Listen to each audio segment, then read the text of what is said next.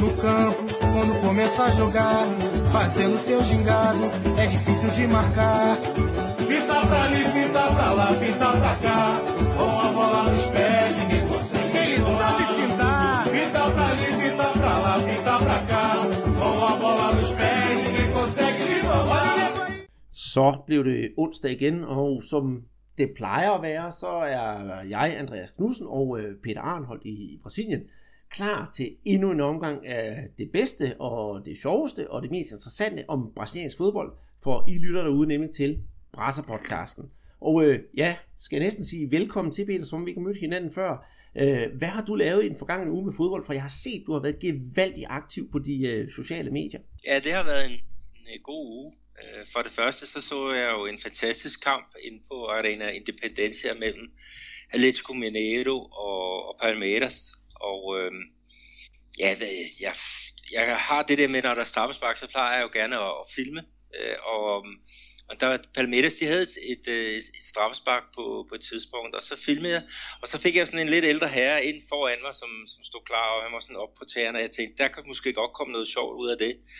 Øh, så jeg, jeg videofilmede, og øh, så var det således, at Palmeiras, altså modstanderholdet, det, det brændte. Og, hvis man vil se hans øh, reaktioner, så, så kan man gå ind dels på vores Facebook-side, øh, øh hvad hedder det, Brasser øh, Bold, eller også så kan man gå ind på den, der hedder Sukkerbold, øh, som er en, en ting, som øh, Bold.dk de har, har øh, lavet nu her, hvor man som privatperson kan uploade sådan nogle videoer og, øh, og sådan vise lidt af, hvad man har, har været igennem. Ikke? Og, og den her seance, altså den her reaktion fra, fra den her ældre mand og dem omkring, det er altså på en dag, øh, der har det fået over, jeg tror det er 16.000 øh, visninger, så det er jo, det er jo virkelig øh, eminent.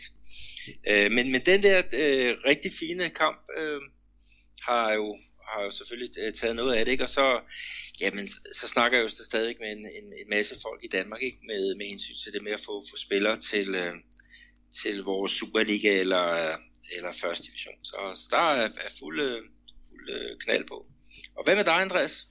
Jamen, altså, jeg har jo ikke kunne se, øh, se, se fodbold live, som du har, men jeg har dog øh, fulgt med på sidelinjen over øh, i, i, i fjernsynet, og jeg har altså haft lidt sådan lidt af en, øh, for mit vedkommende, lidt en øvuge, lad mig sige det på den måde. Vi kommer jo ind på øh, blandt andet pokalfinalen, det synes jeg ikke var sådan super optimalt, og dog, og så er der ligaen, hvor mit hold, som de fleste ved, holder jo med Flamingo, det gik jo heller ikke særlig super. Og så sådan, jeg ved godt, det ikke har noget med brasiliansk fodbold at gøre. Jeg holder for også med, øh, med, med Hamburg og AB, så det eneste positive, der har været ved fodbold fra den side, det har været, at OB endelig fik tre point, men Hamburg, de tabte jo også, så, så jeg leder stadigvæk med ly, ly, lys og lygte, som det hedder, efter ni point i en enkelt weekend, og med de tre hold, når man holder med dem, så er det faktisk ret svært.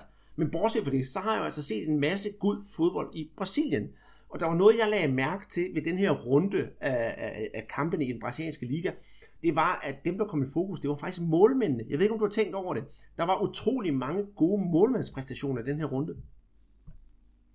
Jo, altså jeg så jo selv en kamp, hvor de to bedste målmænd i Brasilien, de, de stod over for hinanden. Det var netop topopgøret mellem med Corinthians og, og Santos.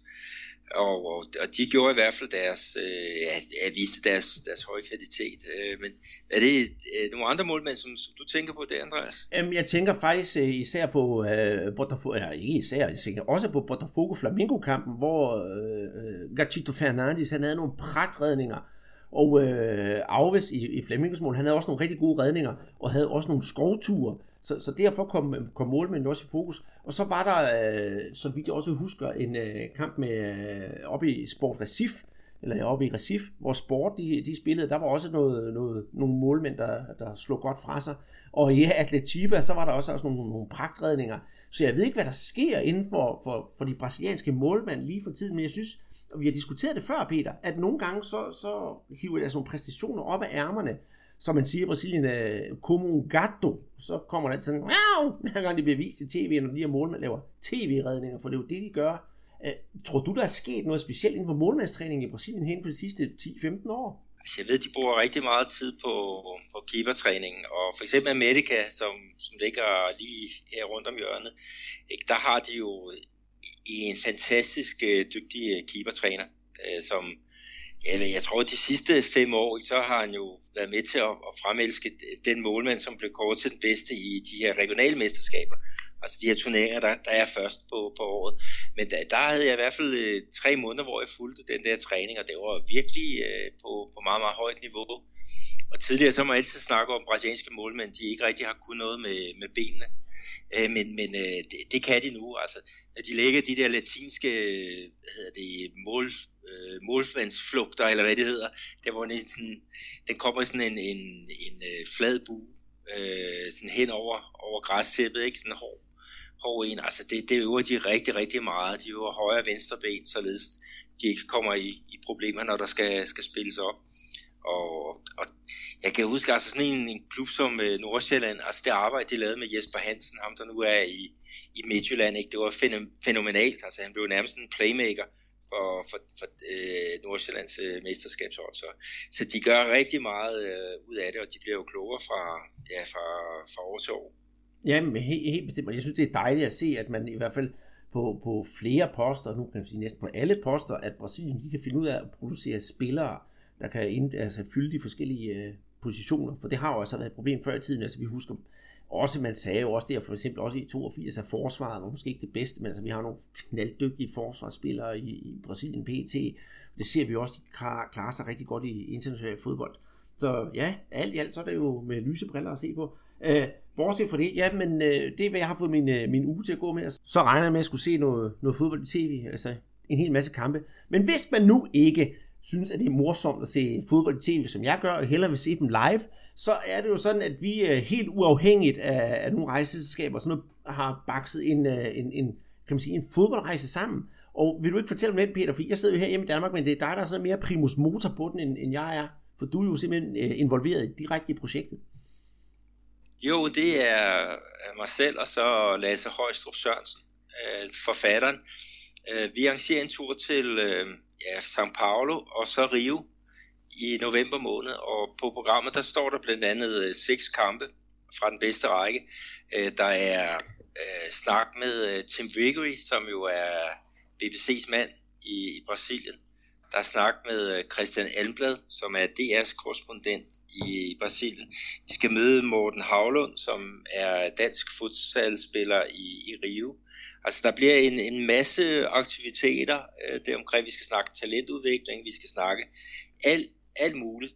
Ikke? Og, og øh, Lasse og mit mål, det er jo at, at lave den bedst mulige tur ud fra, fra de forudsætninger, der, der er. Så, så dukker der en, en meget, meget øh, spændende ukamp op, altså ungdomskamp der. Så tager vi jo også, der er, er plads i programmet men øh, vi, vi glæder os øh, rigtig meget. Altså, vi skal jo være nogle stykker, for at det kan, kan løbe rundt. Ikke? Og der har vi jo sådan sat cirka 8 til, til 10 stykker.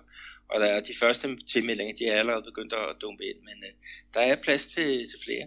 Jamen, det lyder dejligt. Jeg ville meget gerne selv med, øh, men øh, jeg, jeg, jeg kan desværre simpelthen ikke. Jeg har jo almindeligt arbejde ved siden af, så jeg kan ikke lige hive sådan en gang ud af kalenderen. Og jeg tror også, min kone, hun vil nok undre sig lidt, hvis jeg lige pludselig sagde farvel og tak. Jeg smutter lige i, i november måned. Hun har blandt andet fødselsdag den måned, så så at sidde alene hjemme på det tidspunkt, så er det ikke sikkert, at jeg behøver at komme hjem igen, ligesom vi husker historien med Romario og Thomas Thorninger. Nej, det er nok bedre, at du bliver derhjemme. Så får du vel øh, der se en, en anden god gang hernede. Ja, det kan du tro, det kan du tro. Og jeg har jo også øh, pænt med forbindelser, så må ikke, jeg kan også komme ind og se nogle fodbold på diverse stadions. Men når vi nu har snakket om vores fodboldtur, så synes jeg også, for at pusse min egen glorie lidt, at vi skal runde vores podcast, øh, som efterhånden er 14 dage gammel, med Juma Popoka, øh, ungdomstræneren fra Flamingo. Er Ikke alene ungdomstræner, men han var også OL-sølvvinder og ja, vinder af VM for, for U21-hold i, i Brasilien tilbage i 83. Den synes jeg stadigvæk, man skal øh, gå ind og give et lyt.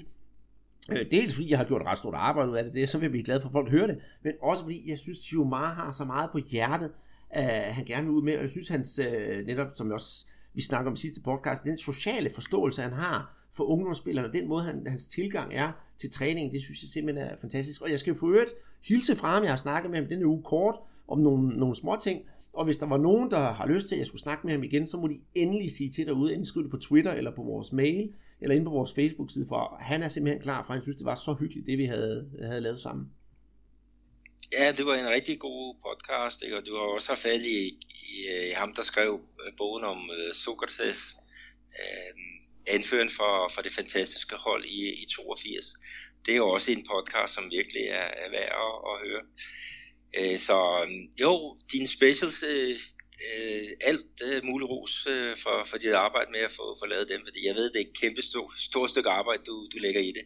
Det er det, og, de, og, og, og jeg synes selv nemlig, de er rigtig gode, og det, det bedste, hvad kan man sige, det er, det er, de jo er tidsløse. Så øh, for eksempel vores Socrates podcast, øh, hvor vi snakker sammen, og så jeg snakket med Andrew Downey bagefter, det er jo ikke sådan noget med, at vi snakker om en eller anden uge, der er gået, eller en eller anden bestemt hændelse. Det er sådan meget generelt, og det samme er det med, med Popok, og så man kan bare gå ind og lytte, fordi det er 6 måneder gammelt, så er det bestemt ikke uddateret.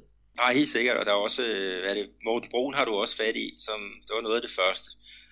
Ikke? Øh, Andreas Kravl har du også haft fat i, øhm, Jonas Schwartz, altså du har jo kommet fint øh, rundt, ikke? og Bechata, øh, den gamle OB, Øh, pokalhelt. Øh, han er jo også øh, med i et af dine øh, programmer. Så, så øh, hvis man har noget, noget tid, så, så klik ind på vores SoundCloud-side under Brasserbold, og så, så find Andreas' special og, og nyd, øh, nyd den. Der, der er masser af god info at hente. Især, ja, specielt hvis man kan lide brasiliansk fodbold, for det er jo det, det hele drejer sig om. Og nu vil vi snakke om det, Peter. øh, ugens vigtigste begivenhed, eller sidste uges vigtigste begivenhed, det har i mange henseende været øh, den brasilianske pokalfinale. Og som det hænger sammen i Brasilien, så bliver altså pokalfinalen bliver altså ikke spillet på én, altså en enkelt kamp, men det bliver spillet af to omgange.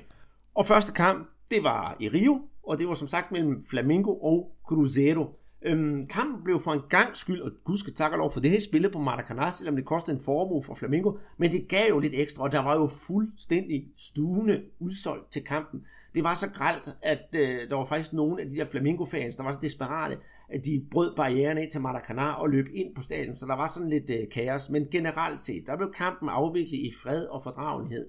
Men øh, øh, øh, ja, Peter, vi kan jo ikke undgå at, at, at sige, at jeg har jo bestemt de sortrøde briller på, så jeg vil egentlig lade dig ligge ud, og dog, for jeg vil komme med sådan en, en, en lille teaser, at sige, at jeg synes, at øh, kampen startede meget, meget nervøst ud, og resultatet, ja, det synes jeg egentlig var okay. Giver du mig ret i det? Ja, det, det synes jeg. Altså nu er det jo også således, at øh, med det her uafgjorte resultat, der er jo alt åbent inden for returkampen her på, på Minerang den, øh, den 27. Øh, september. Jeg skal lige øh, afbryde dig, bliver... jeg skal lige afbryde dig, Peter, fordi øh, det kan godt være, at det bliver uafgjort, men øh, vil du ikke også fortælle, hvad blev resultatet?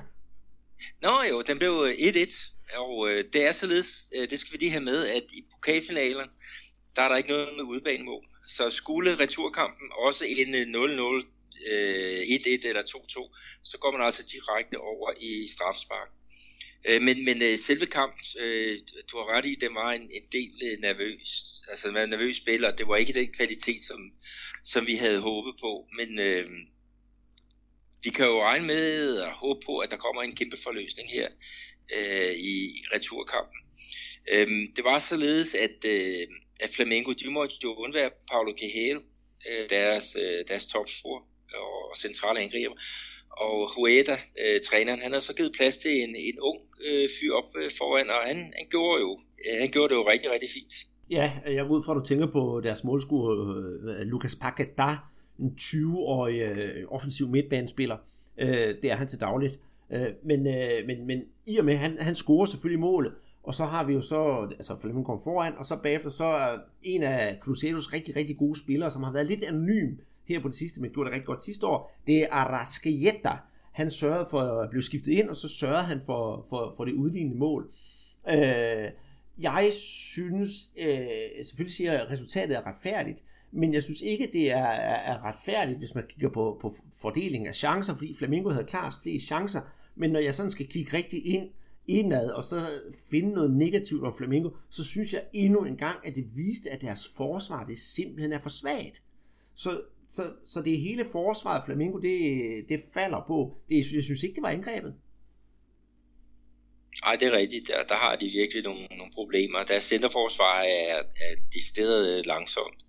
Og kan man få dem ud at løbe, ikke, så har man jo en, en, øh, en rigtig stor øh, forproblem. Øh, men, men altså selve et, du fortæller ikke, han ville jo øh, den der plads helt op foran, altså som, som det der pivot eller bande øh, øh, der, deroppe. Ikke? Og, og han gjorde det, han gjorde det faktisk øh, rigtig flot på den der position. Og så skal vi så også lige have, have med, at, at deres mål, ja, altså for det første, så var der jo lidt helt med i, i sprøjten, fordi at øh, inden da, så er der jo en hands, øh, som bliver, bliver overset, og Paketa, da han, han er over returen, ikke, så er han faktisk øh, i offside-position, øh, da, han, øh, da han sætter i, i aktion. Øh, så øhm, de, de kan ikke øh, helt brokse over dommeren øh, Flamengo, i hvert fald til, til den her kamp.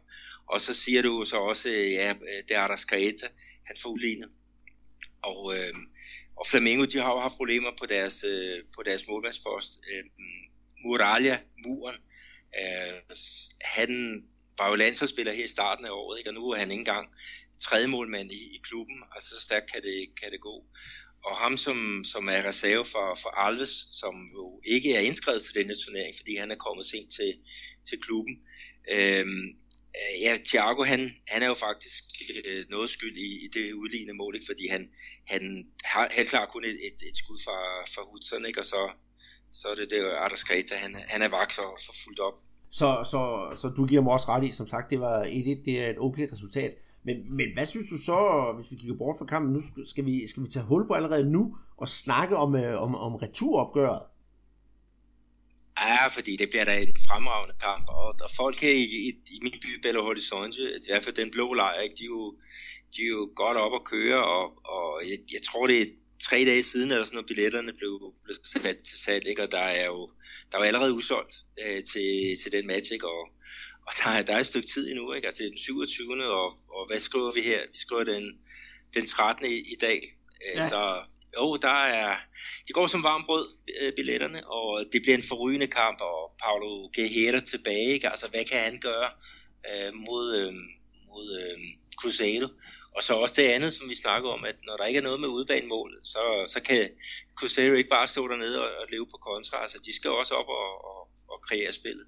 Det, det skal så jeg, jeg glæder mig til en åben øh, slagudveksling. Jamen det tror jeg, det tror jeg faktisk også, det bliver, fordi Flamingo har selv øh, udtalt sig nu kommer vi nok, det bliver sådan det også det lige snak det her nu, har selv udtalt sig, at de simpelthen satte sig hat, kat og regnfrakke på den her pokal, øh, pokalfinale, øh, fordi det, det, det er så de sikre på at komme i Copa Libertadores. Men når man så kigger på tabellen samtidig med, så ligger Flamengo og Cruzeiro, de ligger nærmest side om side, så jeg tror faktisk også, at Cruzeiro de har samme indstilling, at den skal bare have for fulde gardiner.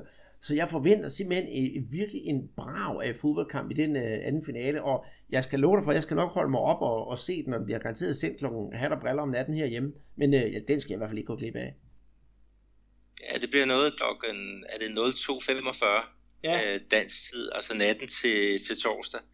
Og, og vi har jo også snakket om det inde på, på de der med. Der er jo folk, der har spurgt, hvorfor bliver den ikke sendt øh, på, på nogle det danske støttekanal. Og, og det må man da håbe, at, at, øh, der, der er et sted, hvor de finder noget plads, fordi at, at øh, jeg tror virkelig, det bliver en, en voldsomt underholdende kamp. Det, det, det, det håber jeg også. Det, det kunne være sjovt, hvis den bliver, bliver vist Jamen, Nu kan jeg jo heldigvis se Brasiliens TV herhjemme, så der har jeg jo så fornøjelsen af den. Men øh, skal vi runde pokalfinalen af, og så øh, komme i gang med det, det drejer sig om, nemlig øh, drikken Guadana, og så kigge på ligaen. Guaraná Antártica. De Maués para as suas mãos. Bora lá! Så er Guadana'erne knappet op, og øh, nu vil vi øh, læske os med, med, med lidt, lidt drikke her, inden vi skal snakke om, om ligaen. Det hele drejer sig om, fordi den brasilianske liga er, bliver faktisk mere og mere spændende. Peter vi har jo personligt næsten afskrevet øh, ligaen og sagt, at Corinthians de var sikre vinder her for en 4-5 runder siden. Men øh, jeg skal da love for, at der er, der er sket noget inden for de sidste netop fem runder. Corinthians, som har været den suveræne duks med ubesejret, var det 38 kampe, Peter?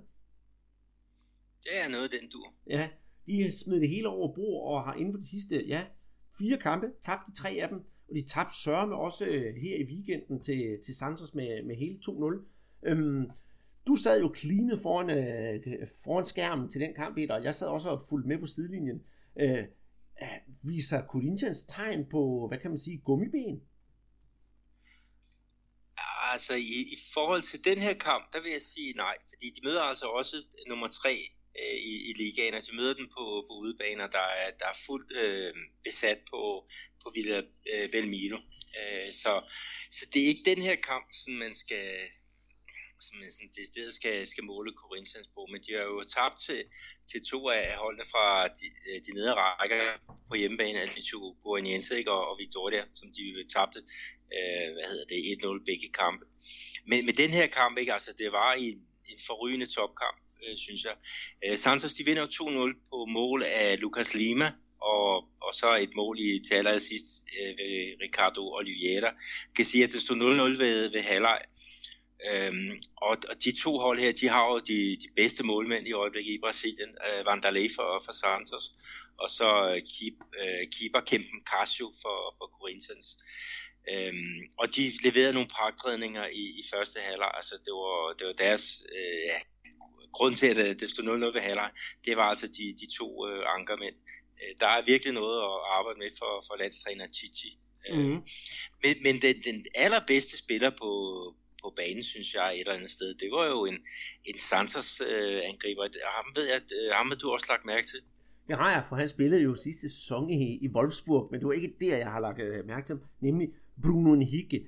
Han, øh, ja, bogstaveligt så kan man sige, han smadrede faktisk Corinthians venstre, venstre side, og han var jo oplægger til begge af Corinthians mål, og det var især det sidste mål, jeg synes, der var rigtig, rigtig flot opspil. Altså han løber mod baglinjen, øh, med bolden selvfølgelig, og der tørrer han simpelthen Fagner, øh, og det er altså Fagner, der spiller på det brasilianske landshold. Han tørrer ham ved at lave en stopfinde, så Fagner han simpelthen bliver snydt og glider øh, i, i, i sin takling, og så banker han den ind over, så, så scorer, hvad hedder han, øh, Ricardo Oliveira til 2-0. Det er jo fantastisk godt gået af den 26-årige øh, midtbanespiller. Ja, han er, han er den bedste øh, offensiv spiller i, i Brasilien, i hvert fald den brasilianske serie i, i øjeblikket. Og, og folk hernede, de snakker om, at hvis han kan blive ved på den her måde, så kan det være, at, at øh, landstræner, han skal lige kigge øh, hans vej.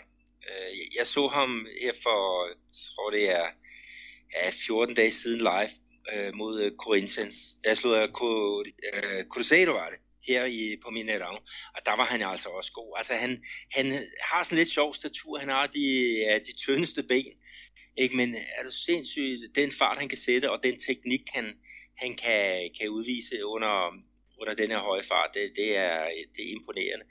Øh, han mangler så noget sådan rent øh, det, taktisk, øh, og det er jo nok også derfor, at han ikke rigtig slog igennem i, i, i Wolfsburg. Men, men noget andet, Andreas, det, det er jo, når, når vi kigger på, på Santos, øh, så havde de jo spillet, var det fire kampe uafgjort op til den her.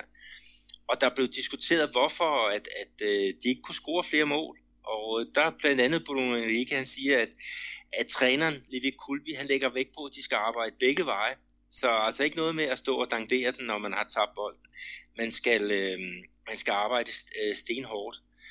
Og øh, nu vinder de så over topholdet 2-0, og det betyder faktisk, at øh, uh, Levi Kulbe han sagde, at den her præstation, det gør, at han har en begrundet, ja, et begrundet håb om, at de kan faktisk uh, vinde Copa Libertadores. Fordi det er sådan, sådan her, de her præstationer, uh, der skal til, for at man kan, kan klare sig i uh, ja, Sydamerikas fornemmeste klubturnering. Mm. Og, og, og med en mand som, som Bruno Henrique på holdet, så, så er de da bestemt kvalificeret de sidste ni kampe, Bruno Henrique han har spillet for Sanders, der er altså lavet syv mål.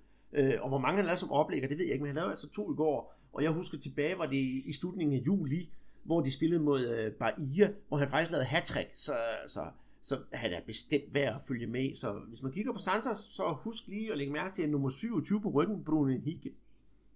Ja, han ligger sådan typisk over i, i venstre side. Han rykker også nogle gange over i, i højre side. Øhm, Øh, det er sådan lidt afhængigt af, hvem de, de spiller med. De plejer at spille med Kopechi på højre siden, og så hvad hedder Ricardo Avielle centralt, ikke? og så, så Bruno Enrique øh, i, i venstre side. Men med altså Kajke, han er jo så øh, ude på, på bænken. Han har ikke fået sindssygt meget spilletid her på, på det seneste. Nej, det, det, må man, det må vi desværre sige med her med, med, med danske briller. Hvis vi skynder os videre i, i rækken, så har vi jo Gremio, der så har haft alle muligheder for at, at hale ind på, på, på Corinthians. Øh, Corinthians har pt. nemlig 50 point, og der, der var 7 point op til, før, før den her runde den startede. Men sørger med om, at Gremio de ikke også øh, snubler videre og, og lader Corinthians forblive foran. De taber jo nemlig 1-0 til øh, ja, dit hold Vasco. Ja, det, Vasco de vinder 1-0 på, på mål af Mateus øh, Vitao. Øhm, en af de, de unge spillere. Men vi skal så også lige tage med Cremio. De er jo med i Copa Libertadores, og de sparede altså to eller tre nøglespillere til, til den her kamp. Og det blev så spillet, øh, vi skal lige have med også, spillet på San Gennaro, Vascos hjemmebane, som jo har været, været mere eller mindre lukket efter den der tumult øh, her tidligere år mod, mod Flamengo. Men nu er de tilbage i de vante rammer, ikke? og det gav altså en, en 1-0 sejr. Øh, og, og det, er jo, det er jo godt for, for Vasco. Men det er jo mange unge spillere, de egentlig øh, bruger lige i øjeblikket Vasco. Uh, øhm, og uh, de har jo så også hentet deres træner i, ja, i Flamingo, ikke? hvor at, at, øh, han, han også var ungdomstræner igennem mange år. Ja, øh, Sehicardo, øh, og ikke at forveksle med, med, med, med Popok, og de to har været sideløbende, har været træner. Popok har lige været, kan man sige, øh, ikke niveauet, men altså øh, aldersmæssigt, alderstrinnet under Sehicardo. Men øh, ja, det er, det er rigtig interessant, og jeg synes faktisk, det virker fornuftigt, det Sehikardo, han har gang i, i Vasco. Nogle gange så famlede han lidt, synes jeg, i, i, i blinde hos Flamengo, og brugte nogle af spillerne forkert. Men, men, men ja, med, med, det kan være, at han har fundet melodien hos, øh, hos ærkefjenderne. I hvert fald så har det i hvert fald også hjulpet på Vaskos øh, stilling i ligaen. De er jo fra, fra at være sådan i den, i den lavere ende af midten, sådan rykket op og, og kommet tættere på at og få de her pladser i, i Copa Libertadores.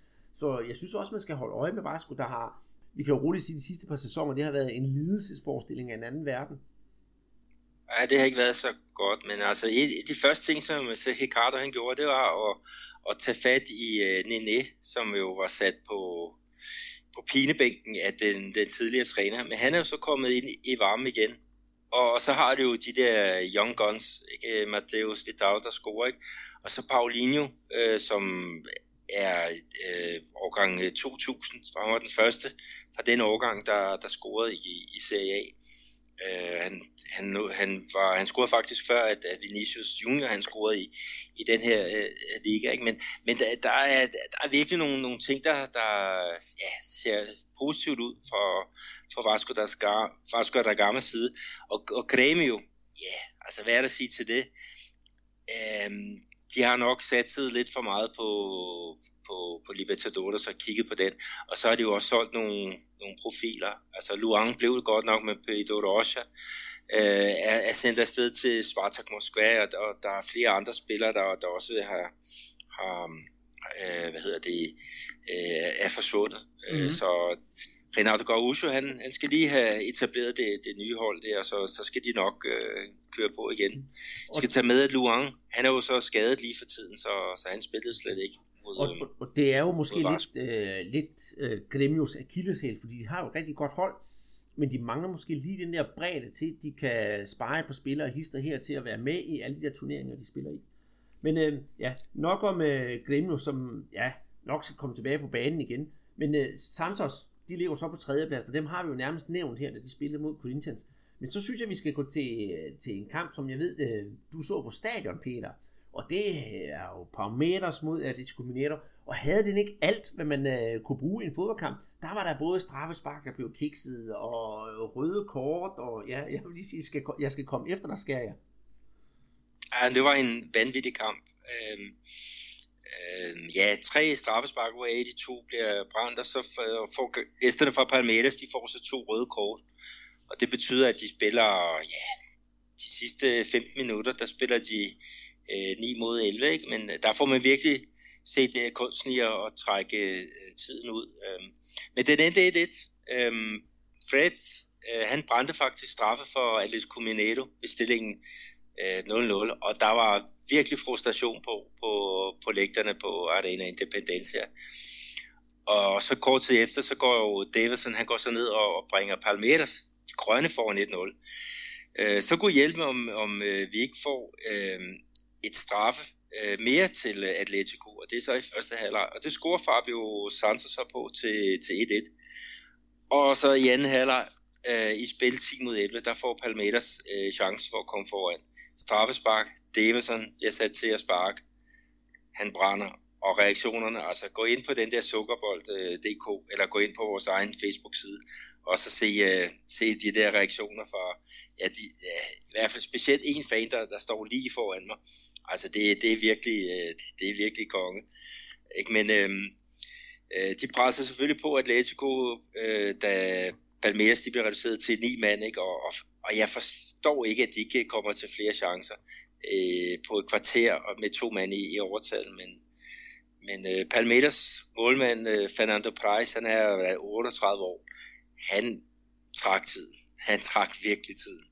Og ja, altså, det, det, det er jo det, der nogle gange er frustrerende, når man spiller, ikke? At, at øh, når man er to mand foran, ikke? og de andre bare udnytter hver en lejlighed til at lægge sig ned og fingere en skade. Ikke? Altså, det er ikke særlig, særlig sjovt. Og publikum øh, var selvfølgelig godt frustreret på, på hele Belo Horizonte. Mm. Men, men, men, men hvis jeg må komme med en kommentar og knytte lidt til den, øh, ville det måske ikke have været mere ja, bedre, hvis, hvis de skulle øh, komme længere frem på banen af, af Jose de Micale. Han havde måske skiftet mere offensivt ud. Jeg ved godt, han laver nogle, han skifter en offensiv spiller ud for en offensiv spiller i, i løbet af det der, så Luan bliver skiftet ud af Dilson og Castells. Men hvis han nu har taget øh, nogle af sine, øh, sine centerforsvar ud, og så bare kastet frem til sidst, tror du ikke, det kunne have givet på det? Jo, altså der var mange, der var, var sådan lidt utilfredse med, at øh, Casares han blev skiftet ud, men han har jo været sted med øh, Ecuadors landshold, så måske var han kørt flad. Øh, Rubinho kommer op på banen, og det er jo sådan en, en offensiv øh, satsning. Han kunne selvfølgelig godt have gjort det, at han kunne have puttet en af centerforsvarsspillerne op ved siden af, af Fred. Øh, og der er Leonardo Silva, deres anfører, øh, som virkelig er sådan Air Force øh, One. Han kunne godt have, have pyntet øh, derop øh, lidt før. Men deres største problemer, synes jeg, det var jo indlæggende. Øh, deres højre bak, Alex Silva, øh, Øh, han kommer jo til rigtig mange indlæg, men han rammer jo hver gang en palmetersbak, øh, inden bolden kommer, kommer ind over. Ikke? Og det betyder, at der, der bliver hjørnespark ud af det. Øh, så ja, altså, jeg havde jo nok omrokeret således, at i hvert fald ikke Silva, han, han var kommet lidt mere ind i banen, ikke? og så havde de kunne arbejde med Rubinho og så Otero på, på højre øh, kant.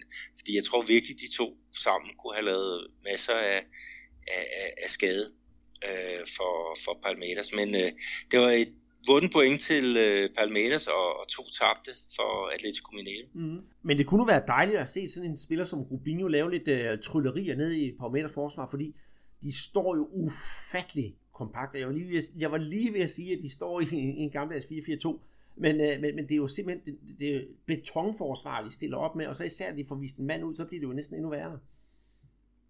Ja, og specielt også, når de får vist øh, den sidste mand ud med et kvarter igen. Præcis. Altså, det var, det var meget skuffende så, at, at, at se, at Atletico de ikke kunne, kunne nytte den, ikke? Og, og, og der er mange, der peger fingre af Rogerio Micale, øh, Atleticos øh, træner, som vandt OL-guld med, med Brasilien her august øh, sidste år. Men, men der, man må så sige, at, at øh, altså, hvor tit træner du spil øh, 11 mod, mod 9, det kan man, men det, det er stadigvæk øh, vildt, at, at de ikke kan udnytte der, deres overtal, ikke? Og, og jeg synes, de justeringer, han laver, de taktiske justeringer og indskiftninger, det var ikke, det sad ikke i skabet. Øh, det, det gjorde det ikke, og det, ind, ja, det indrømmede han jo så også efter, efter matchen de nærmeste forfølger til, til Palmeiras, det er som sagt, eller ikke som sagt, det er Flamingo, der ligger på, på femtepladsen. Øh, efter to vundne kampe mod Atletico Goianense og øh, ja, Atletico Paranaense, så var det jo så lokal derby øh, i Rio mod, øh, mod Botafogo. Og det gik jo hverken værre eller bedre, at det var Botafogo, der, der trak det længste strå med, med en 2-0 sejr. Øh, jeg har ikke det store at sige til den her kamp, andet end at ja, det var velfortjent. Og endnu en gang, det er ligesom at snakke om pokalfinalen det her, Peter, der var det altså forsvaret, der, der bevrede nede i, i, i Flamingos ende. Og Flamingos øh, kære målmand, han så altså heller ikke for godt ud til, til tider. Det skal det til siges også, at øh, Flamingo jo satsede jo alt på den her pokalfinale, og derfor stillede op med lidt af et, øh, et B-hold, og tog det sådan, ja, måske knap så seriøst, som de burde have gjort. Øh, altså, jeg forstår udmærket godt øh, Huetas disposition før kampen, at man lige skal spare nogle spillere, men altså, ah, jeg, jeg synes godt, Flamengo de kunne have bidt mere fra sig. Øh, 2-0, ja, ja, det er jo selvfølgelig et nederlag, men, men et point, det havde jeg det mindste forventet i kampen. Ja, det, det, må du, det må du nok sige. Jeg var da også overrasket over Botafogo. De, øhm, de vandt den her kamp, fordi de har jo om nogen en, en kamp endnu tættere på, som er, er vigtig. Ikke? Det er jo her i, faktisk i aften, hvor de skal spille Copa Libertadores. Så jeg kunne da godt have forventet, at Flamengo de havde hvad skal jeg sige, skudt skudt øh, skarper end, end Botafogo, men med ham, der skød skarpest den her dag, det var jo angriberen fra Botafogo, Roger, Ja, han scorede altså begge mål, altså det ene efter 56 minutter, og det andet med, med, med 20 minutter tilbage. Så ja, altså 50.000 mennesker, og de fleste er Botafogensis, øh, som de kaldes, kunne gå glade fra stadion den aften på Newton Santos, som jo var Botafogos hjemmebane. Næste levende billede, da inden jeg nævner kampen, så synes jeg, vi skal have denne her velkendte lyd. Og øh, ja, Peter, det får du lov til at fortælle, hvad det betyder. Jamen, det var danskerdong. Øh, fordi vi havde jo et, et mål, der blev lavet af en spiller med, med fortid i, i Superligaen. Øh, og OB, må vi jo nok også sige. Ja, lige præcis. Ingen ringer end øh, Dulio De Melo. Og han er jo faktisk, øh, jamen, jeg, jeg bliver sgu imponeret over, hver gang jeg ser ham. Jeg ved godt, at, at, at Chapecoense, som Cruzeiro, øh, Cruzeiro de mødte, de tabte altså 2-1, men det var jo Dulio, der scorede øh, Chapecoenses ene i mål, og det var, det var sgu et flot mål. Og så laver han den der velkendte Santa Motale bagefter. Jeg synes, det er sjovt, for han er altså en ordentlig klippert, og så kom hele vejen rundt. Så altså, godt fejlet af Chapecoense, men alligevel lidt synd, synes jeg, at uh, de tabte 2-1 til Cruzeiro, men Cruzeiro var altså de bedste på dagen, det må vi indrømme. Ja, de kommer jo foran 1-0 ved øh, Rafinha i slutningen af første halvleg, og så ja, scorede den unge Raniel til, øh, til 2-0. Øhm, inden at så Tulio han reducerer med, at ja, var der 10 minutter igen. Ja, men, men ham tidligere OB, ikke? Altså bare i, i første halvleg, der har han tæt på, på at lave to mål. Altså det, det første, det er faktisk uh, nede mod, mod egen keeper, uh, hvor han, han skal, skal clear, og den er faktisk tæt ved at ryge ind i, i eget net. Og så kort tid efter, så har han en nærhætning, hvor at, at uh, Crusaders målmand Fabio, han bare laver en pragtredning. Og, og Tulli, han var så ikke færdig, fordi i starten af anden halvleg, så har han endnu et forsøg, som, som Fabio han, klarer på, på øh, fantastisk øh, vis, ikke? Og, og så, ja, endelig lykkedes det med, med, med 10 minutter igen, men, men, men altså Fabio, han stod en fabelagtig kamp, øh, men, men alligevel så Tulle, han fik faktisk bedre karakter end, end Crusader-målmand, og det viser jo lidt om, hvor, hvor aktiv han, han var, den, den øh, gamle, ja, du snakker du højde, han er, jeg mener, 93 øh, høj, øh, og det, det er der noget af en, en god, god øh, ja, god øh, højde for en angriber, ikke? men han var simpelthen dominerende, alt dominerende i, i øh, hovedspillet i den her kamp. Ja, og jeg må lige sådan, det har jo så altså, det har jo det der, det der sofa-bold, vi har, kan man sige, inde på, øh, på den brasilianske hjemmeside, på det her Cartola, som, som du også er med i, der var Tulio faktisk øh, min topscorer i den, her, i den her uge, så det var jeg egentlig glad for.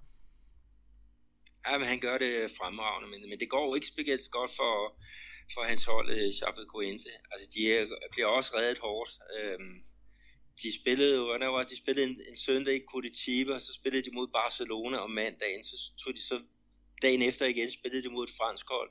Så tog de videre til Japan og spillede en finale øh, mod de japanske pokalvinder.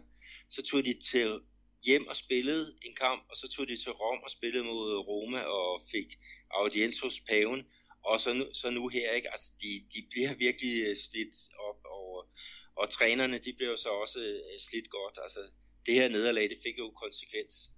Det har det nemlig. Det kostede jo så jo, jo er det det her træneren hedder, det kostede ham jobbet, og det er jo den 18. trænerfyring siden ja, maj måned, hvor, hvor ligaen startede. Og det er det, jeg kalder, jeg ved ikke, om jeg har brugt det i vores podcast før, jeg kalder for trænerrouletten, fordi hvor mange runder har vi spillet efterhånden? Nogle 20 og 18 træner. Det er jo næsten en træner per runde, og det er jo bare så typisk Brasilien. Ja, det, det er voldsomt, ikke? Og, og Chapecoense, de er jo så i gang med deres, ja, de skal i gang med deres tredje træner. De fødte ti, øh, tidligere Wagner Mancini, ikke? Og så fik øh, fat i Utropio, øh, og så nu her, øh, der er der tale om, det øh, det Argel Fuchs, øh, som jo også er en, vi har, har nævnt nogle, nogle gange. Øh, at det måske er ham, der, der skal overtage. Øh, men øh, i aften skal de spille i Copa Sudamericana. De skal faktisk spille mod dit hold, øh, Flamengo, og, og der bliver det så med en midlertidig træner øh, på, på bænken. Mm. Men øh, må ikke Tulio, han er med fra, fra start alligevel. Mm. Men, men, men nu du snakker om træner til, øh, til Chapecoense, øh, der går også, også nogle rygter om, at øh, Archie Fuchs han netop ikke skal til øh, Chapecoense på grund af noget politik i klubben. Og der har også været snakket om, hvad hedder han, øh, tidligere øh, Vasco-træner, Jorginho. Problemet det er så bare, at øh, selvom han er blevet nævnt til klubben, så har øh, Chapecoense faktisk ikke penge nok til at betale øh, Jorginhos løn. Så det tror jeg simpelthen ikke, det bliver ham. Øhm, øh, indtil videre, så er det Emerson Chris, som har overtaget taget trænerposten, og det er deres, øh, så vidt jeg husker, er det ikke deres U20-træner, øh, som også skal stå foran med når de møder Flamingo. Men, men, men tror du, det bliver Archie Fuchs, eller er der så meget ballade i baggrunden, at, øh, at de må vende tomfinger ned til ham? Altså, de havde fem på deres øh, liste over mulige trænere, ikke? og de fire første, de sagde pænt nej tak, og, og så fortæller du den med Archie Fuchs, at den bliver, bliver svær. Altså, Eugenio, han var en af dem, der, der takkede nej. Øhm, så ja, det, det ender jo nok med, at det bliver Tully de Melo, der skal være spillende træner. det, det kunne være fint nok. Jeg vil dog lige pointere i den her sammenhæng, det her med, med Archie Fuchs og, og de politiske problemer, det er altså sådan lidt på jungletrumme basis, så den er ikke 100% klæret. Og øh, jeg har jo før taget fejl, så må det ikke, at det alligevel bliver ham. Men skal vi videre i, i ligaen, Peter? Vi, der, er jo, der er jo mange hold, så jeg synes måske, vi skal sådan springe lidt over og så snakke om, om, om hvad der har været af, af højdepunkter, fordi Cruzeiro, de ligger jo som sagt på, på 6. pladsen, og på 7. pladsen har vi Botafogo. Uh, hvis vi kigger ned uh, fra 7. pladsen og, og, og ned efter til nummer, til nummer 20, er der nogle kampe, der sådan har sprunget dig i øjnene, som du synes, vi skal nævne? Ja, jeg synes, at, at David i Curitiba mellem Atletico Paranaense og, og Curitiba, uh, den skal vi have med. Uh, det, det er jo den, som du også har nævnt, uh, Atletiba ja. er jo sådan en sammenskrivning af de der to hold, og der, der der kom, ja, det blev en 1 altså det blev en deler, og, og ja, ikke frygtelig mange tilskuere, kun 17.000. Øh, det synes jeg er, er noget skuffende. Atletico, de kæmper jo for at komme op i, i den der top 6, som kvalificerer sig til uh, Copa Libertadores. Og Curitiba, de kæmper jo for at, at komme væk fra, fra nedrykningsstregen. De, de ligger jo lige med, med rumpetten mm. i, i vandskorben lige i øjeblikket. Men altså, gæsterne foran ved, ved Rørli, og så Felipe Gedosh, der blev indskiftet, han, han får Sovedine på, på straffe kort før tid. Mm. Men, og, altså... og Gedosh, ham, ham FCK'eren kan måske huske ham fra, fra kampene mod FC Brygge, fordi der var han med der, sådan en, en krøltop, som er rigtig, rigtig dygtig på, på frispark blandt andet. Mm. Men selvom uh, Atletico Vardanense, de, de spillede hjemme, så var det altså lidt udtur for dem, det må man sige. Jeg tror, de havde fem eller seks skud på, på, på træværket. Og så efter, ja, efter 40 minutter i første halvleg, der kikser Nikau et, et straffespark. Så det var simpelthen lidt ja, udtursdag for dem. Men øh, ja, som du siger, lidt, øh, lidt træls eller trist, skal vi sige, at der ikke kom flere tilskuere. En kamp, jeg ved mærke i, det var øh, Vidorte og Fluminense. Der blev spillet i en varm, varm, ja, på en varm, varm bane oppe i, oppe i nordøstlige Brasilien. Og Aube Braga, som er træner for Fluminense, jeg ved ikke, om han har fået solstik den dag. Øh, de spiller, de spiller uafgjort, og, men, men jeg ved ikke, hvad der sker for Fluminenses hold. Øh, deres forsvar, det sejler simpelthen, og ved et af Vittorias mål, der er det altså sådan, at der er fire Vittoria-spillere, der står inde i, mål, øh, inde i, inde i straffesparksfeltet, og får et indlæg mod to Fluminense-spillere, som fuldstændig blinde og står og sover. Så ja, Alve Braga, han har et stort arbejde med sit Fluminense-hold at få den defensive øh, orden, fordi det offensive, det fejler egentlig ikke noget, det gør midtbanen heller ikke. Men altså, for en gang skyld, så ja, øh, jeg kan ikke huske, hvad, hvad hans kælenavn er, øh, Alve Braga, kan du huske det, Peter? Ja, Abelon. Selvfølgelig, ja. Altså, så sagde de, Abelon, han skal hjem og, og lege fare for alle spillerne. Øh, ja, hvad skal vi sige til den kamp? Du har ikke noget at tilføje, vel? Jo, fordi at øh, målscorerne for, for Fluminense, det er jo også nogen, der er interessante. Øhm, fordi at øh, Vendel, som scorede det, det første mål, han blev kåret til øh, øh, kometen i, øh, i kampen om rivemesterskaberne her i starten af året. Og han er jo ikke mere end øh, ja, 19-20 år. Og han er faktisk øh, meldt på vej til Paris Saint-Germain, øh, hvor han skal ja, øh, med i den der ja, stjernebesatte trup med, med blandt andet Neymar han kommer sandsynligvis til, til Europa, og, og det er en, vi skal holde øje med. Og så Enrique Dorado, øh, deres øh, topscorer, han, han putter den ind på, på straffe, og det gør faktisk, at han kommer op på 13 mål øh, her, ikke? Og, og kommer lige foran øh, Jo mm-hmm. i kampen om, om topscorerprisen. Men Enrique Dorado, han fik jo også en masse øh, hvad hedder det, omtale op til den her kamp, fordi at øh, på et hospital i, øh, i Rio, der var der en, en knæk på, på 11 år, som simpelthen er hårdt ramt af, af, af cancer, øh, som havde bedt om at få lov til at, at spille sådan en videogame med, øh, med netop ham med topscoren. Og det lykkedes, og der kom selvfølgelig en masse video på det, men, øh, men øh, øh, flot arbejde af, af, af Enrique Dorado, og, og fint, at, at der også er, er hjerte med uden for, for banen. Øh, fordi at, den her unge fyr, jeg tror nede Daniel, han fik jo en, en fantastisk oplevelse. Ja, det gjorde han. Jeg har fået det, øh, nu var jeg selv ved at lukke kampen ned, men jeg har faktisk noget interessant at fortælle, uh, fortælle om kampen. Lidt, lidt, lidt morsomt. Men det Fluminense, de skiftede en spiller ud i 73. 20. minut, og det var Douglas, der kom ud, og ind kom debutanten Hobson. Og uh, ham har mange forventet meget af, men uh, ved du, hvor lang, spil, lang tid spilletid han fik? Ah, jeg har set, men uh, fortæl det. jeg tror, han fik et enkelt minut. Øh, han kommer simpelthen til at, at, at jogge en, en, øh, en Vittoria-spil over foden. Og hans før, jeg tror faktisk, det er hans første berøring. Der får han altså det røde kort. Så det har simpelthen været den, det er faktisk den hurtigste udvisning af en spiller i øh, brasiliansk fodbold i år. Ja, det var, det var voldsomt. Det var også en, en, øh, en, en grim takling. Altså han får bolden og tager et for langt træk, og så er der jo en, der, der kommer glidende mod ham, og så løfter han foden i sådan det der øh, stempelhøjde, ikke? Og øh, helt fortjent, at han, han ryger ud på den. Jamen, jeg har ikke noget at sige til det, men uh, det må være surt, at de skifter ind, og så ryger ud igen lige med det samme. Ej, han så heller ikke uh, tilfreds ud, uh, Fluminenses træner Abelon. Nej, bestemt ikke. Um, et andet hold, som, uh, som også sejler og spillede 2-2, det er jo vores kære venner fra São Paulo, som jo, vi, vi har sagt det før, det ser sort ud, og så vil de lige være klare så rykke op over oprykningsstregen, og så igen, nu har jeg spillet 2-2 mod Ponte Plata.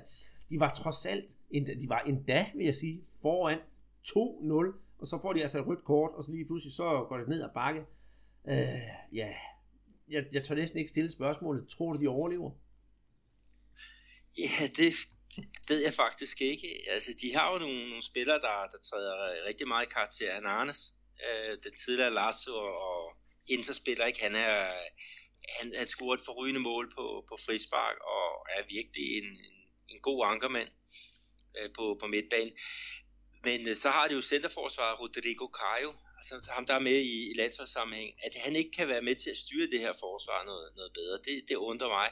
Og der var faktisk en, en konflikt øh, efterfølgende i den her kamp mellem, øh, mellem Rodrigo Caio og så Cueva, øh, landsholdsspilleren fra Peru, ikke, hvor at, at øh, de, de snakker med den her øh, peruvianer, ikke, og hvor han sådan nærmest skyder den hen og siger, spørg øh, vores øh, brasilianske landsholdsspiller i, i centerforsvaret, Rodrigo Caio.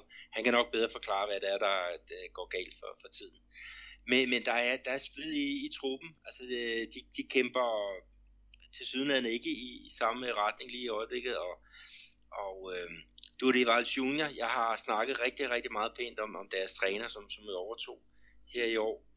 Øh, men øh, der er tale om, at måske man vil hente den gamle mestertræner øh, Mauricio Ramalho ind som en eller anden slags øh, ja, øh, støtte, eller ja, det kan jo sgu også godt være, at han, han ender med at overtage posten, fordi jeg ved ikke, hvad Durival han vil øh, sige til at, at have en, ja, sådan en, en til at hjælpe til på, på bænken. Jeg kan ikke huske, hvor det var henne i Danmark, der var en lignende episode, der var en, der skulle have en, en slags hjælpetræner ind til at, til at få gang i holdet. Det, jeg synes, det må være et nederlag at sige, at vi hiver sgu en gammel rev ind, som skal, som skal støtte dig. Så, vil jeg, så tror jeg hellere, at jeg ville, stå mig, der var træner, foretrække at blive fyret, og så få en ny chance et nyt sted, i stedet for at skulle have en støttepædagog. Ja, det er jo det. Altså, jeg ved, jeg ved ikke helt, hvad, hvad det ender med, men de har i, i hvert fald brug for, for nogle point. Altså, de ligger nede som nummer, nummer næst sidst i øjeblikket, ikke? Og, og øh, ja, vi kommer jo ind på, på senere med, hvor stort hullet er op til, til nedrykningsstregen, men, men altså, São Paulo, det er jo en af de få hold, som aldrig nogensinde øh, er rykket ud af, af Serie A, ikke? men øh, de skal godt nok stramme sig op her de sidste øh, 15 spillerunder for at kunne overleve. Det skal det, men hvis vi sådan sætter det helt firkantet op, altså vi har jo snakket om det før, men, men helt ærligt, vi har et hold, der i midten af sæsonen skifter træner, og så skifter de fuldstændig fodboldfilosofi, og samtidig har de siden, ja, jeg tror faktisk siden årets start, der har de solgt spillere, men til gengæld har de også hele, hele hold nu fast, 18 spillere ind på holdet, altså på forskellige positioner, og selvfølgelig også nogle reservespillere og sådan noget der. Så det er jo en stor rodebutik, der skal holde styr på, men der skal virkelig tages hårdt fat om problemet nu, fordi hvis São Paulo ryger ned, det vil være en skandale af en anden verden. Ja, det vil det være. Altså det eneste, de kan glæde sig over, det er, at der kommer mange tilskuere bakker op øh, om holdet på, på hjemmebane med øh, Murumbi. Ikke? Og øh, de, de har også behov for det øh, nu og her, ikke? men øh, de må også være godt frustreret. Altså, det er virkelig et, et, et øh, stort hold, der, der er på, på vej ud. Altså, de har jo haft den andet, hvad det Kaka var jo en af deres spillere, ikke? Øh, Hai, øh, som jo var Sokrates' øh, bror, er jo også en af de, de store, ikke? Og så er der jo, mm, ja, måske ham, som alle kender, ikke? Roger Luceni, øh, verdens målfarligste målmand med, hvad var det, over 130 scoringer, ikke? Som, ja, som, som keeper. Mm. Altså det, det er en, en klub med ja, VM for klubhold. Øh, de har jo så meget ting på deres CV. Det ville være så trist at, at se dem i den næstbedste række. Det ville og jeg vil jo faktisk nævne, at det er jo også klubben, hvor Tele Santana han lavede sine største bedrifter på, på klubniveau. Ja, men det var også en, en fantastisk historie med, med netop ham, uh, Santana, ikke, som jo havde landshold i 82 og i 86, ikke spillede noget, noget, noget fremragende flot fodbold. Øhm, ja, det, det, han ville vende sig i sin grav, hvis han så et, klubbens stilling lige, lige her nu i hvert fald. Det, det tror jeg også. Øh, det, det sidste, jeg vil, jeg vil nævne, Peter, bare som sådan et uh, kuriosum, det er kampen mellem Sport Recif og Avaí. Og det er den, ene, den eneste årsag til, at jeg nævner dem, det er jo, at øh, Avaí, det er jo det hold, vores gode ven Christian Alblad holder med. Øh, vi er jo oprykkere og har haft en, en, en svær sæson med i hvert fald op- og nedtur, og mest øh, nedtur. Og øhm, øh, de formåede jo rent faktisk at vinde anden kamp i træk. Så nu ligger de jo så på 14. pladsen. Det synes jeg er, er rigtig spændende. Og i den sammenhæng, det er derfor jeg nævner det, så skal jeg i næste uge snakke med Christian Alblad om øh, livet i Florianopolis og øh, kan man sige op- og nedturene med Avaí. Og det kan jo være, at han har glædelige nyheder at fortælle nu, at de har fået ja, 6 point i de sidste to kampe han må have armene op lige i øjeblikket også, også fordi hvis du kigger i Serie B, der er det andet hold fra Florianopolis, øh, Figueirense, de ligger faktisk på en øh, nedrykningsplads, og, så det, der må du også lige spørge ind til, til hvad han synes om det. Den ja, gode altså, Christian Elblad. Ja, nu holder han jo med at være i, men han kan jo nok tage de journalistiske briller på, og så se nøgtern på sagerne. Og hvis vi lukker den ned her med, med Avaí, så vil jeg starte med at sige, at på førstepladsen i ligaen, der har vi så Duxen stadigvæk med trods to nederlag i streg. Corinthians med 50 point her efter 23 kampe. På andenpladsen 7 point efter, der har vi Gremio med 41 point, har vi Santos på tredjepladsen, Palmeiras på fjerdepladsen med 37 point, Flamingo på femtepladsen 35, Cruzeiro på 6. pladsen med 34 point. Og det er altså de fire første, der kvalificerer sig direkte til Copa Libertadores, og øh, Flamingo og Cruzeiro. Lidt sjovt, at øh, de spiller pokalfinale, som giver en billet til Copa Libertadores. De ligger i det der forfølgerfelt, som skal, altså hvis man får en 5 6 plads, skal spille kvalifikation til Libertadores.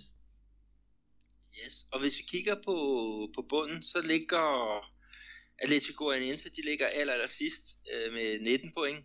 Øh, São Paulo ligger næst sidst med, med 24 point. Chapecoense har 25, og Vitória har 26. Og øh, så det hold, der ligger over stregen, det første hold, det er så Curitiba.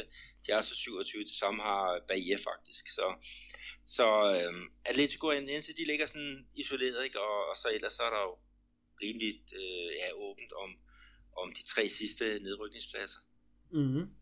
Øhm, hvis vi kigger på topscore-listen, der finder vi så på førstepladsen Enrique Dorado fra Fluminense med 13 mål. På andenpladsen finder vi Jo fra Corinthians med 12 mål. Luca på tredjepladsen fra, ja, han spiller for Ponte Preta med 10 mål. Roger fra Botafogo med 9 mål på fjerdepladsen, og på femtepladsen André fra Sport Recife ligeledes med, med 9 mål. Øh, hvis vi så kigger på, det er lidt sjovt nemlig, der, hvis man kigger på assist topscorerne, eller hvad kan man kalde det, den med flest assists i ligaen, der finder vi faktisk øh, øh, Bruno Henrique fra Santos med hele 7 assists, så ja ja, han er stadigvæk varm. Ja, han er en vigtig mand for, for Santos. Men Andreas, der er jo masser af kampe her i aften, men det er jo på den sydamerikanske scene. Men hvis vi kigger tilbage på, på Serie A, eller vender tilbage til den, ikke, så er der jo kampe her, hvad er det, den, den 16. og den, den 17. og den, den 18. Altså er det lørdag, søndag, mandag. Men er der nogen specielt, du kigger frem til der? Jamen, øh, selvfølgelig, er det, selvfølgelig er det. Jeg, jeg vil faktisk rigtig gerne se Corinthians Vasco, fordi med Corinthians sådan lidt, lidt bævrende øh, tur i den efterhånden, og Vasco sådan lidt optur, så det kunne blive en rigtig god kamp. Flamingo Sport Recife, det er en, et pligtopgør, jeg skal se. Og så Gremio Chapecoense, fordi Chapecoense, de spiller altså noget underligt underholdende fodbold. Og Gremio, ja, ligeledes Øh, hvad har du at byde ind med, Peter?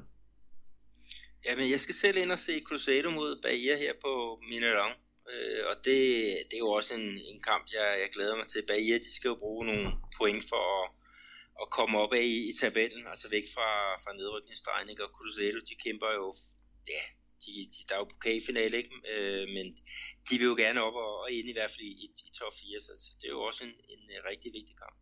Men ellers, ja, Palmeiras øh, Curitiba, øh, den synes jeg også ser, ser spændende ud, altså mod de der, ja, de to øh, grøn, grøntrøjet hold.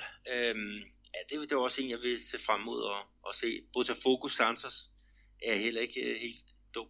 Øh, to hold, der, der kæmper også i Copa Libertadores. Mm-hmm.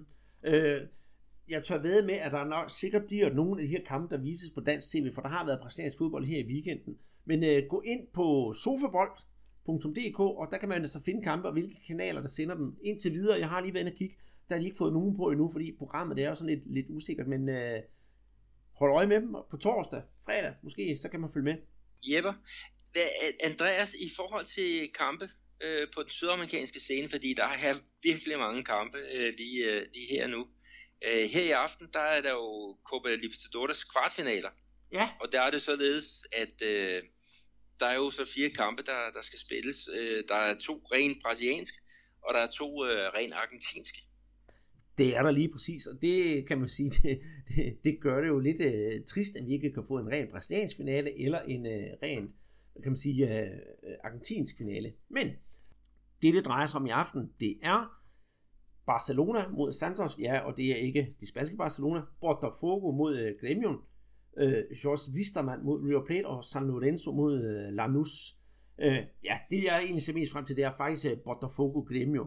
Og øh, selvom Botafogo de har sat alt på at, at komme langt i den her turnering, så tror jeg faktisk, at det er Gremio, der trækker det længste strå. Barcelona Santos, puh, jeg vil gerne have, at Santos vinder. Men øh, der er altså sådan mere tilbøjelig til at slå lidt plat og krone. Jeg ved ikke, hvad du synes.